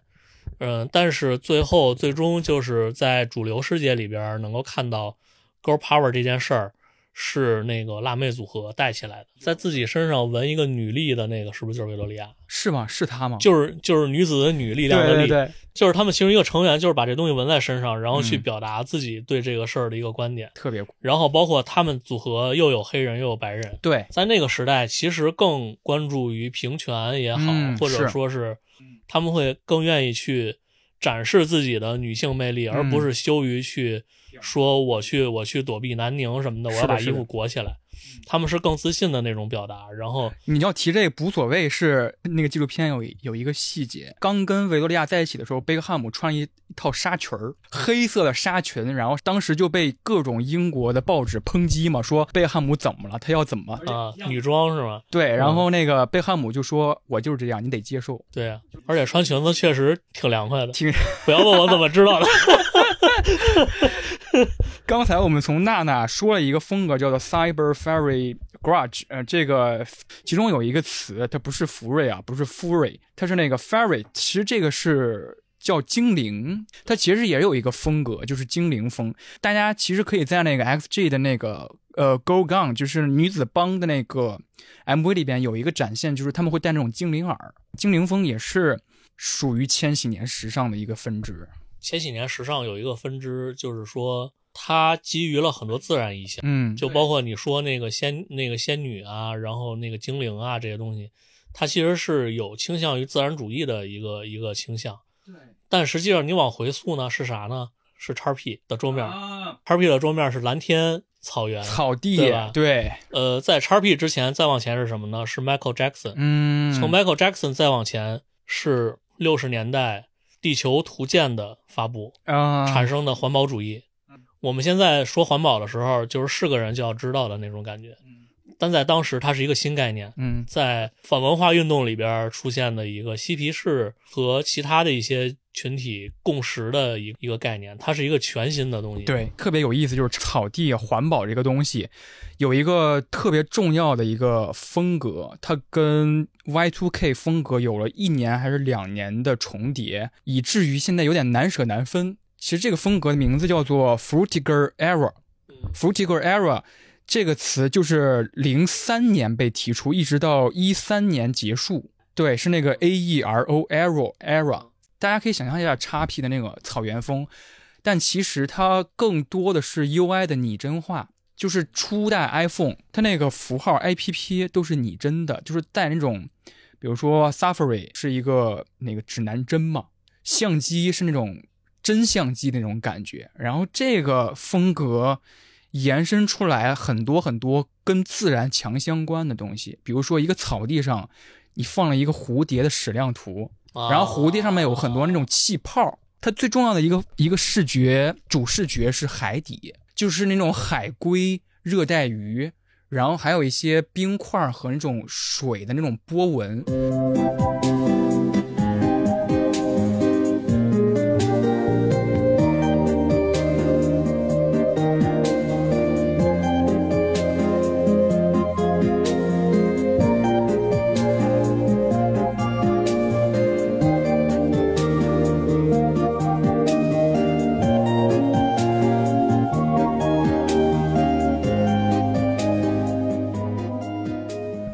刚才说那个自然主义相关的一些东西，然后包括环保嘛，对吧？其实就是在 Y2K 里边的体现，它对应的是呃地球村的概念，对然后那个保护自然，就是有一点那个意思，嗯主要是和花朵和蝴蝶呃这些东西去结合，然后包括现在其实好多 Y2K 的穿搭是把那个。叉 P 那种那种类似的那个场景印在衣服上，对，有森林直接印上去。对森林，然后这些东西，这里边其实融合了当时的一些思维趋势。呃，搁现在来说，它可能是一种感觉很玄幻的东西，叫坐禅。啊，在 Michael Jackson 九五年的那个、那个、那个 Scream 的那个 MV 里边，有一个场景是他在飞船里边，身边是枯山水，日本的枯山水，他坐在上边打禅，旁边是茶壶。嗯 Michael Jackson 是当时融合全世界就是文化 icon 最牛逼的一个人。嗯他也看到了这个世界的不堪，他做了很多的歌是关于环保主义的，嗯，然后包括那个地球大同的，然后包括地球村，他是去呼吁这个事儿，而且他是影响力最大的一个人。但是达到 Y2K 的时候呢，可能它就变成了一个个人主义的一个东西。对我现在可以念一段儿他这个危机美美学危机上对 vertical era 这个词的定义。他说，vertical era 的特点是大量使用拟物化、光泽纹理、多云的天空、热带雨水、气泡、玻璃、镜头光晕、蔓延的图案，包括航空玻璃。抽象的科技，还有一些鲜艳的颜色，其实这些东西，这个应该是蒸汽波那个对美学风格的前前身。对，只不过蒸汽波是把中间这些东西挑出来，然后重组。是的，我女朋友最近买了一个特别有意思的东西，就是猫猫电视，你知道吗？小红书上特别火，就是一个像是屏幕一样的东西，但里边是一个滚动的页面，这个页面上全是热带鱼，你开了电，它会有亮光。呃，我之前还查了一下，就是 Frutical Era 之后为什么会诞生出蒸汽波的这个概念，就是因为 Frutical Era 在危机里边用了一句话解读，就是大家在世纪初的时候还能频繁的触摸到草坪的时候。嗯，就是那个时代的那种风格，他们会利用自然，会利用那种叉 P 的那种大草坪。慢慢的，科技越来越兴盛之后，我们的自然的这些环境一直被侵蚀，一直被侵入。我们现在只能在科技里边回潮到那种感觉了。然后很多人都觉得哇，好无聊，现在这种美学，然后开始出现了扁平化，就是原先是三 D 的元素在画面当中展现，后来变成了一个剪影。变成了一个花儿的藤蔓的一个剪影。扁平化设计出现之后，很多人觉得无聊了，或者是有一帮群体觉得无聊了，然后他们开始把原先呃两千年初会出现的一些东西，比如说一些雕像、一些那些东西，然后做成了蒸汽波，然后后来现在发展到当下的时候，怪盒、梦盒。就让你看到一些元素，看到一些东西，突然想到了你以前生活过的一个阶段，就是因为有了。呃，这种美学上不断重复前进的这么一个过程，而且 Frutical Era 它里边有一个很典型的元素，我觉得独属于两千年初，紧接着 Y2K 或者是 Y2K 已经出现了那种元素，就是机械狗，不是现在那种机器狗，就是那种钢骨特别分明的。它当时机械狗是就是那个可爱的那个，可爱的白色的，因为当时日本做了那么一个，然后那个狗是带着那种大耳朵，然后就是陶瓷白那种感觉。它是大家对电子宠物实物化的一种想象。对对对对，呃，有一个就是 Y2K 的风格，呃，出现了一个剧集叫做《天线宝宝》。然后《天线宝宝》之后，还是这个制作组，还是这个电视台嗯出了一个叫《泡泡宝宝》的，我不知道你还记得不记得的，嗯，也是五个，是五颜六色的。然后它是一个胖墩墩的毛绒的一个大号玩偶，然后它有一个巨大的眼睛，然后好像没有嘴，那个嘴是就藏在那个衣服里边的。然后就说泡泡宝宝，它就是 Fruit Arrow 的一个典型展现。它那个泡泡宝宝，我看那个创作之初是科学家在研究细胞的时候，发现了细胞具有某某种样子，然后他那个里边很多的那种特效也都是那种泡泡，包括 VU 出现那个《马里奥银河》那游戏，嗯。还有那个传送门也是呃 Fruitical Arrow，当代好多回潮的东西，好多马里奥的元素，是而且不是那个红白机马里奥的那个元素，而是在那个他们那个盒子，就是嗯马里奥刚开始三 D 化的时候的，，对是那种特别粗糙的，有有甚至有看起来有一点毛刺的那个，对对。呃，我想在最后聊一个板块，就是电影。我们从电影来聊一聊 Y2K 的风格，可能会比较快的带过。其中一部是那个两千零一年广末凉子跟那个让雷诺演的一个片子，叫做《绿界刑警》，英文名叫《瓦萨比》。啊，就是广末凉子是那个黄头发，然后这个片子里边，广末凉子完全就是千禧年审美领袖的一个形象出现。他会穿那种紧身的上衣，还会穿那种纱质的橙色的泡泡裙。松糕鞋，彩色袜子，房间里边全是海报、动画、动漫的海报什么什么的。还有一个不得不提的一个电影，是因为前几年有一个前几天有一个新闻，就是那个侯孝贤导演，他因为啊失智症决定退影嘛，就是退休。他在两千零一年的时候拍了一个片子，叫做《千禧慢播》，然后是那个一开篇是舒淇，他在一个具有蓝色灯光下的隧道里边，他在以一个慢动作的一个样态，在在在奔跑，在很快乐的奔跑。然后他有他有一个旁白音是说，他告诉自己，存款里还有五十万，五十万花完了就分手吧。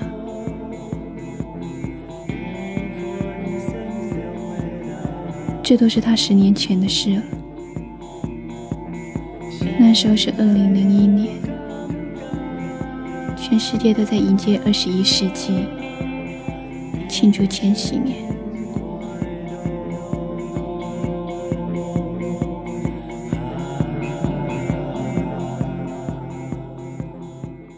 千禧年隧道其实是千禧年，尤其是两千年这个、这个新年的瞬间，就是好多人都能想到的。啊，对，因为在那个黎明的那个叫有一个叫什么什么两千年那个那个歌里头，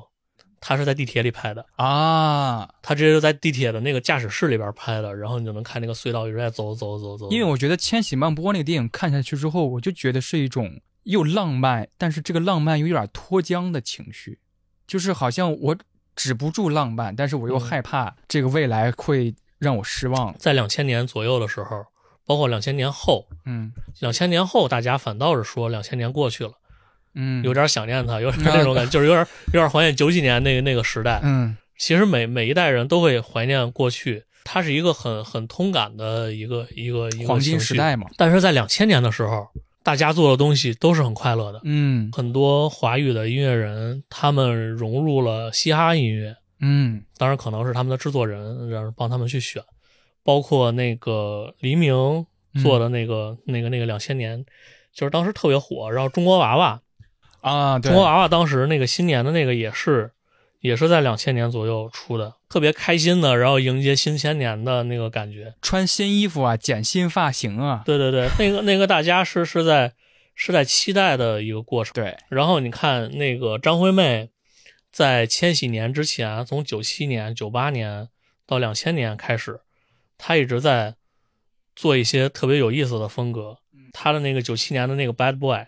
是拉丁，在九七年和九九年，他比如说做了一个一想到你啊，一个人跳舞，给我感觉嘻哈音乐，嗯。就是很活泼的那种。到了寂寞保龄球是雷鬼音乐，再到两千年的那个 Time to Say Goodbye 是新世纪，嗯，所以你看他前面是很狂放的、开心的，然后包括一个人跳舞啊，给我感觉啊，都是那种特别嗨的歌，嗯。就包括给我感觉是雪碧广告歌嘛。那个一到两千年的时候，突然就有点忧伤了。对，就是我我我看他那个整个的那个感觉是这样的，就好像是一个巅峰的高潮过后，对对，就是大家狂欢，狂欢完了以后，他有一个皮带期，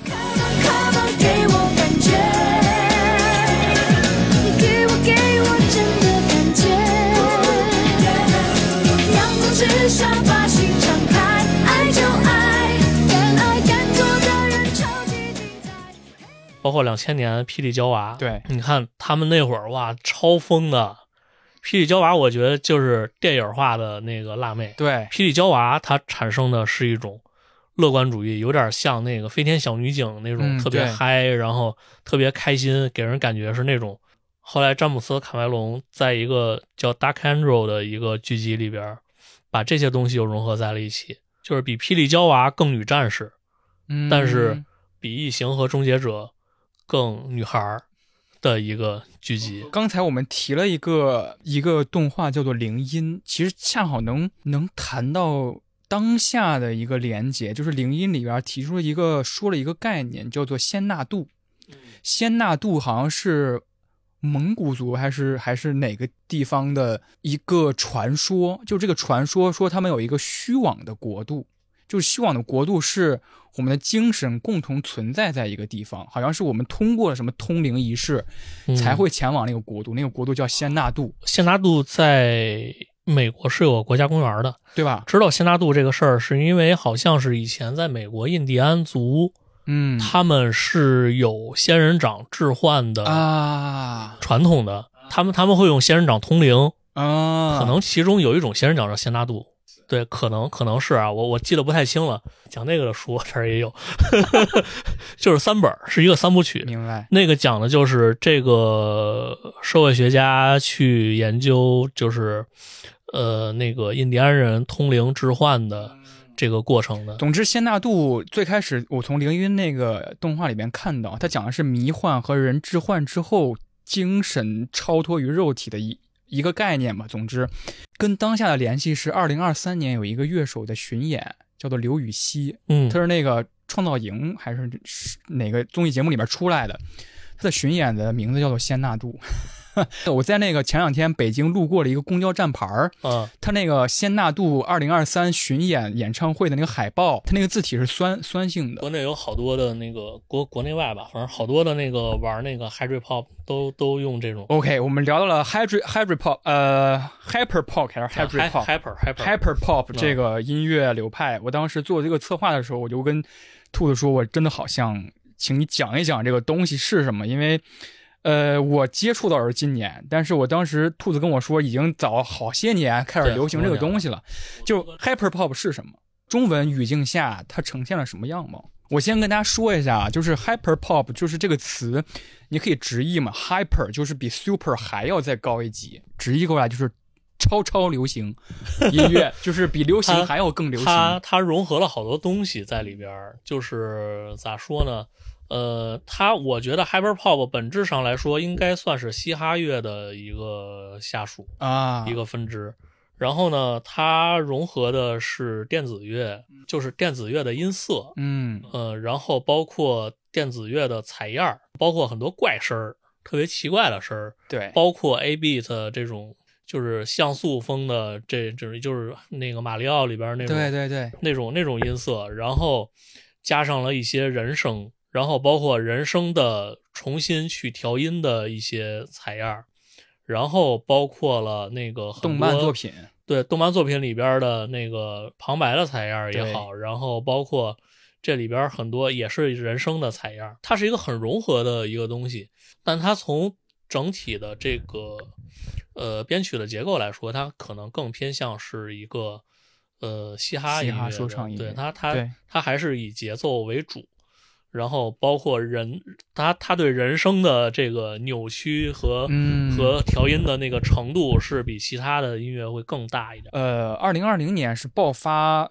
就是最终爆发的一个时间点。然后它有一个是那个 One Hundred Jesus，然后它出了一个叫 One Thousand Jesus 的一个专辑，然后它里边会有很多很多音乐的元素，甚至最重要的就是 vocal 里边，它会用一种 vocoder，就是一种对人声采样编码过后的对。一种人声加入到歌曲当中。但但其实这个东西在很多玩嘻哈，就是玩那种 new wave 嘻哈的，嗯哼，他们本身最重要的一点就是他们在对人声的那个调教上，它有很多很样不一样的那种那种 tone 在里边。嗯，突然我在说话的时候，突然我啊就涨上去了，他就他就会有这种很奇怪的这些调教，听起来很怪。对，典型的，比如说《魔动闪霸》的对那个晨曦那首歌，是我觉得他们做的最好听的一首 hyper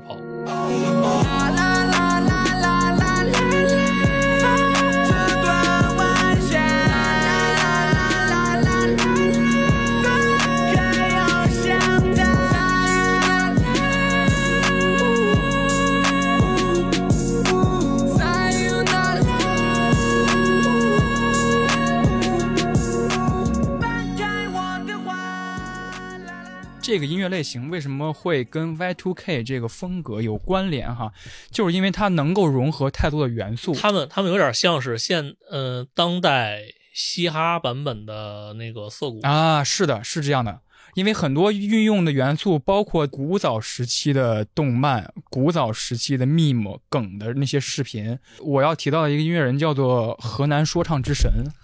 跟那个河北叶，啊他们有一张专辑叫做《心碎步步高》，你能听到里边采样就是那种古早，像是玩古早网络网页游戏里边那种音效那种感觉。然后步步高又是一个，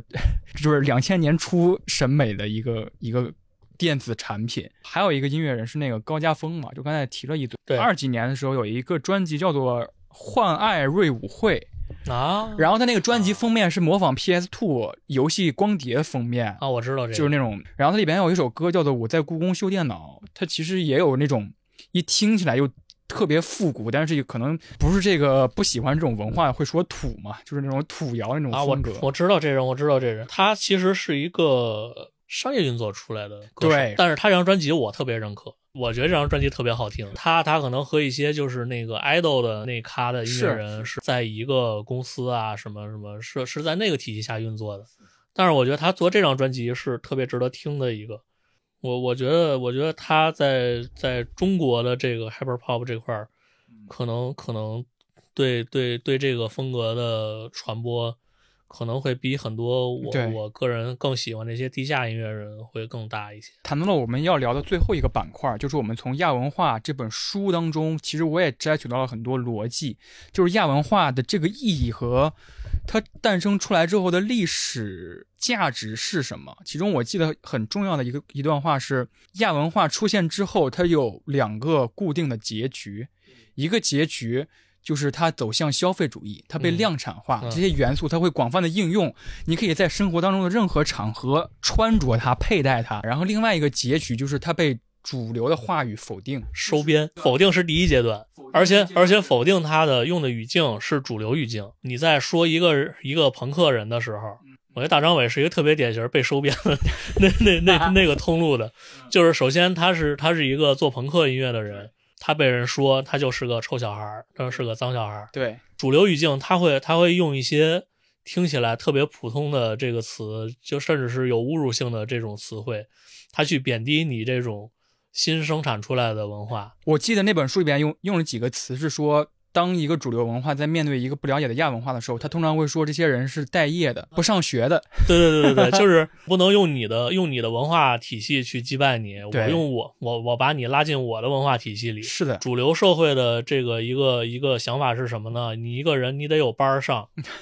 然后呢，你要去有稳定的收入，你才能去说做你想养你那个真正的爱好。当我们在说这种复古回潮风格的时候，当我们在说我们将酸性设计穿戴甲佩戴在身上的时候，当我们用一些可爱的或者是 Hello Kitty 星星的短袖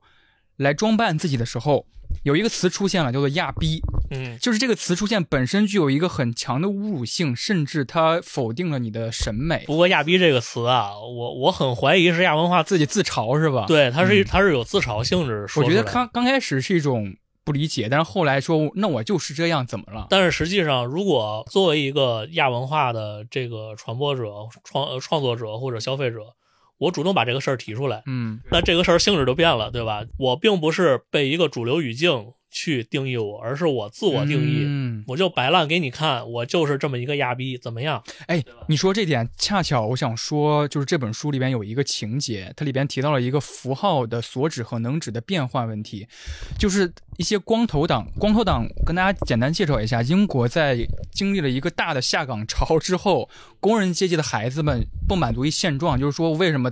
为什么我们现在受不了教育，为什么我吃不饱穿不暖？对他们纯粹是因为无法享受到一个正常人的尊严的对这部分。然后他们选择的是剃光自己的，但是他们衣着仍然是保留了那种父辈的那种工装和那种简洁的那种风格。对，因为牛仔裤在英国当时那个工业时代其实是用来当安全裤穿的。对，然后他们穿着这套衣服，然后聚集在一起，然后反抗社那个政府，比如说对于移民政策的那种开放，因为他们觉得移民他们认为父辈的失业是移民造成的。对对，他们会反抗那些政策。然后这本书里面有一个情节是说，光头党里边会用一个符号，是纳粹那个万字符。对有些记者就是就是不明白，说你们这群人为什么要用这么一个反人性的群体的一个符号来装点自己？然后后来那个人说。我们的这个风格，或者说我们这个群体，就是让你们不舒服的，就是他们这个万字符被被扭曲了，它不再是象征某一个特定的历史群体的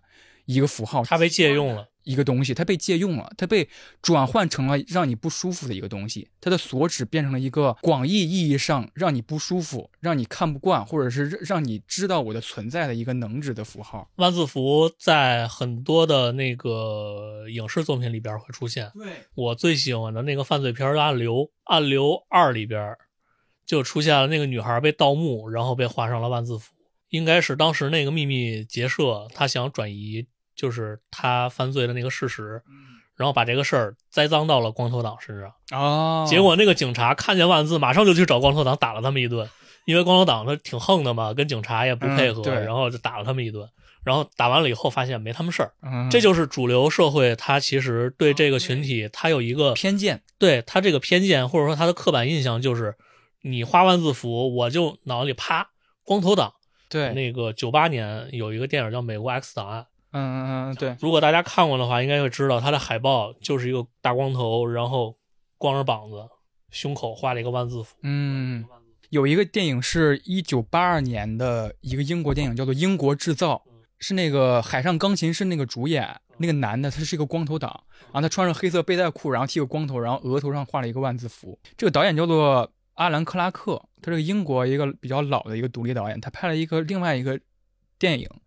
叫做《大象》。啊，这个大象直接影响了二零零三年的一部电影，叫做《大象》。然后这个大象也直接影响了我国导演胡波的一个电影，叫做《大象席地而坐》。阿兰克拉克在那个《大象》这个电影里边，他这没有一句台词，他拍的全是，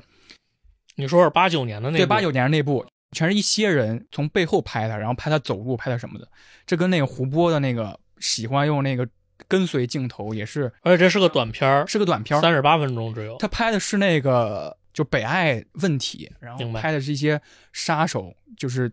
走到一个地方突然把一个人打打死了，拍的是这么一个故事。光头党这回事儿，其实要带到那个亚文化这本书里边比较重要的一个概念，可以沿用到我们今天讨论的范围里边，就是一个向上的文化，一个向下的文化。就是亚文化诞生出来了两种形态，一个是向上的文化，一个是向下的文化。怎么解释呢？就是有一个群体叫做泰迪男孩儿，他们是，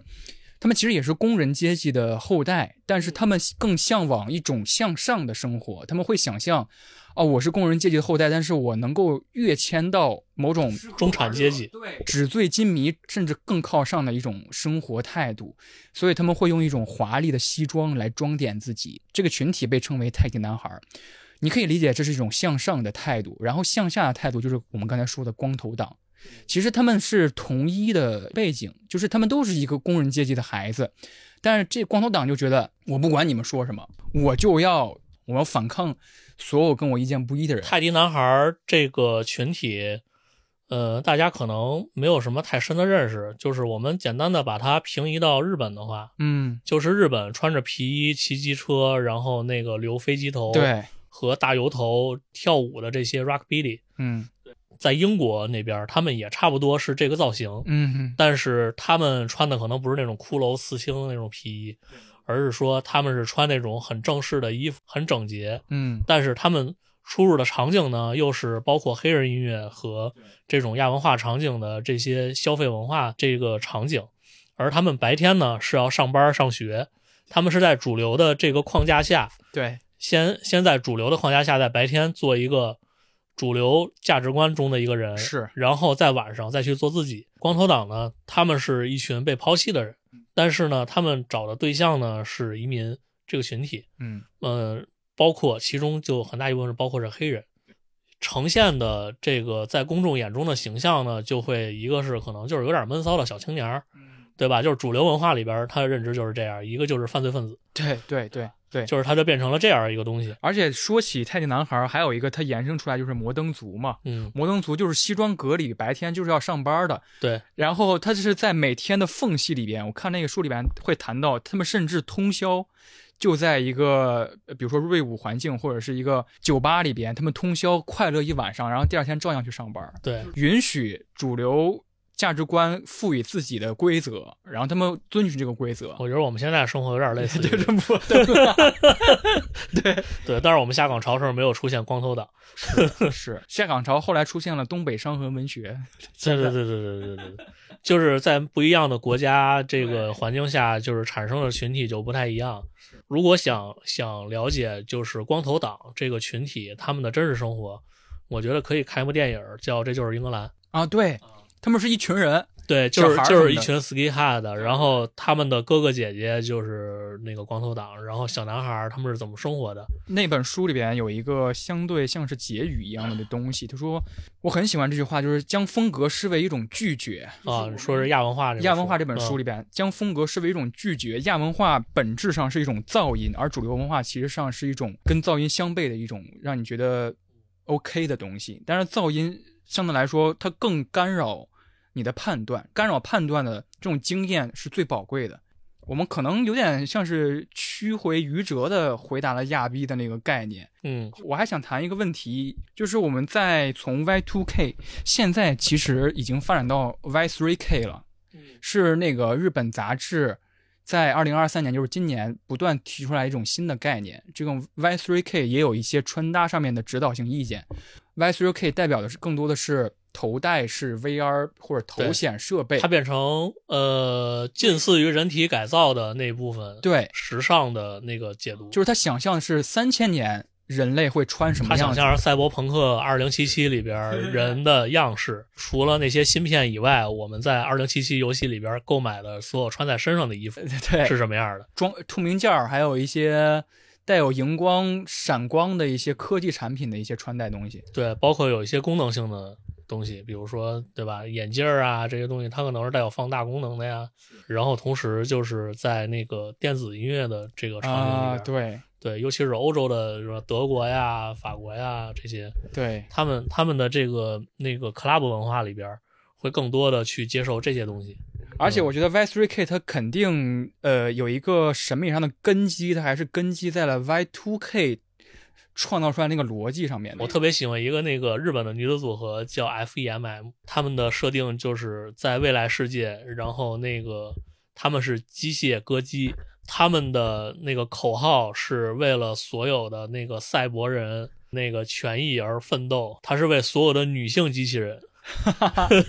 就是特特别有意思，就是他们有一种爆言的那种感觉，你知道吗？啊就是他们写歌也是比较激进的那种，比如说那个 “fuck boy get money”，哦 你懂吗嗯，他把这个性交易的这个主导转到了自己手里。哎，你说这个吊带袜天使，吊带袜天使里边那个 Panty，就是那个那个女的，她也是一个性解放的一个标志，就是我来跟你们进行我搞你性交，我搞你，就这种感觉。它其实是是呈现的是一个我是一个主体，你是一个客体。，对，他会他会把这个东西做的很重。那个吊带袜天使好像是二零零二零二三年，今年的年底还是什么时候要出第二季了？十几我我觉得，Pistol 里边就是那个信手枪的那个剧集里边，嗯，好像是呼噜做的，就是那个就是这个这个剧集里边，就是这里边儿性解放的那个女性。就是当年就是在 Pistol 身边的这些开店的店长啊，嗯然后维维安啊，然后包括这些就是特别朋克的店员啊，他们其实是后边这些人的根儿、啊 f e m m 这啊些是他们的根儿。然后呢，到了这个 Space Girl 啊、Go Power 啊这些，他们是在消费场景下的变成一个嗯商品去售卖的时候，他在里边掺杂了这种主义性的一个口号。然后呢，它又这个火呢又延续烧到了这个未来主义的这部分的音乐场景里边，嗯然后又变成了一个更解放的，然后更激进，它又变成了一种新的去宣扬它价值观的一个一个东西。比如说，FEMM 已经不只是为女性的生命呼喊了，它已经在要求所有的那个机械人、合成人要受到正当的对待。机器也是人，对，特别特别酷的一个一个，而且他们的歌就是，呃，他们早期那几张专辑我都特别喜欢。呃，我们刚才聊了这么多，我觉得可以做一个有点像是总结性的发言哈，就是其实我们刚才聊，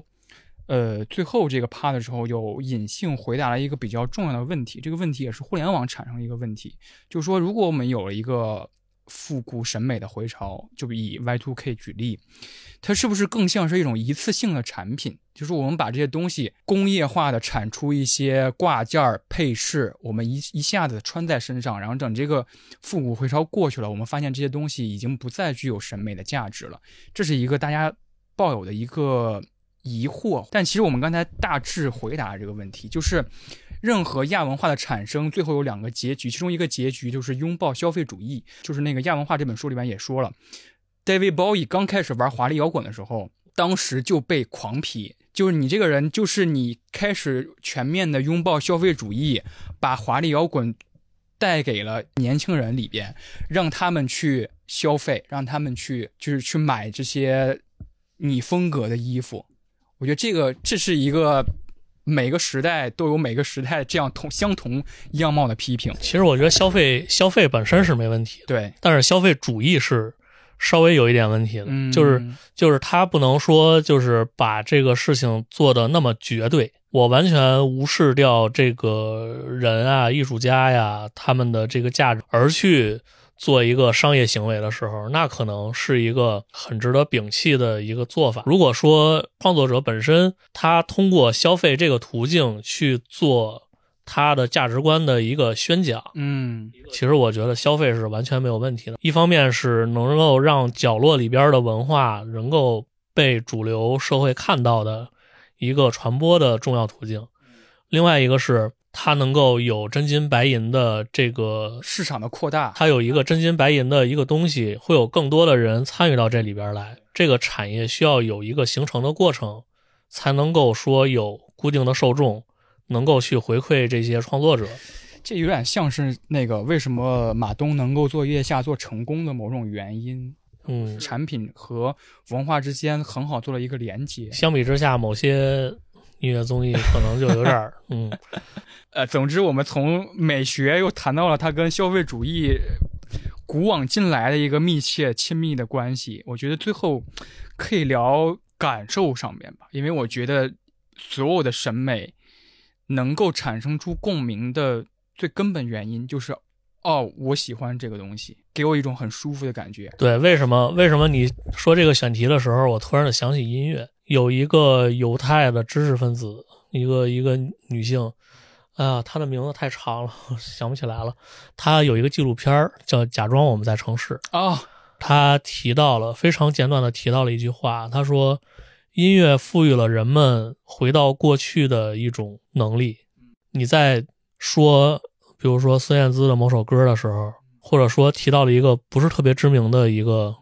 一个音乐人，我当时可能没有关注到他，但是你把这首歌放出来的时候，我突然想，哦，原来是他妈这首歌。嗯，身体记忆。你突然就觉醒了，然后当时很多事儿你就想起来了。我们现在感受这些回潮的东西，是通过手机、通过耳机、通过电脑、通过电视这个电子设备。其实，在当时这种审美取向刚出产生的时候，我们也是通过这些东西获取的。那个千禧一代很著名的一个视觉符号是一个头戴式的大耳机嘛。嗯然后现在好像还有很多，我我知道一些美国的品牌，比如说 Hyper Nine Nine，还有一些日本的设计师，他们就会把那种小的 Nano 做成一个腰带。别在那种腰带上面，然后把那个大的头戴式耳机用一些粘土什么的给它包包装成一种特别夸张的一个装饰。他们对于电子产品的喜爱是当时它能够带给你一种精神角落的感觉，嗯那些音乐滋养了我们那个时候，产生出那个审美。但是现在我们还是通过这些时光机一般的耳机，带回到了当时那个时代。这是一个短暂而奇妙的一个一个连接。对，但是从视觉化角度来讲呢，我们又看到了很多美学元素的时候呢，嗯也能回到对那个时代。它需要一个场景，对，因为在哔哩哔哩上边，就是可能有一些我们搜千禧年，然后嗯能看到一些它是场景式的，它就给你放一个歌单儿，然后那个时候你其实就能产生一种就是身临其境的那种回忆的那种感觉。就是现在嗯梦盒或者异线空间最主要的一对个，那那种其实我觉得已经是梦核的那部分了。最经典配了一句话，就是你知道你已经回不去了，但是你对嗯眼前无比熟悉。And you don't seem to understand. A shame you seemed an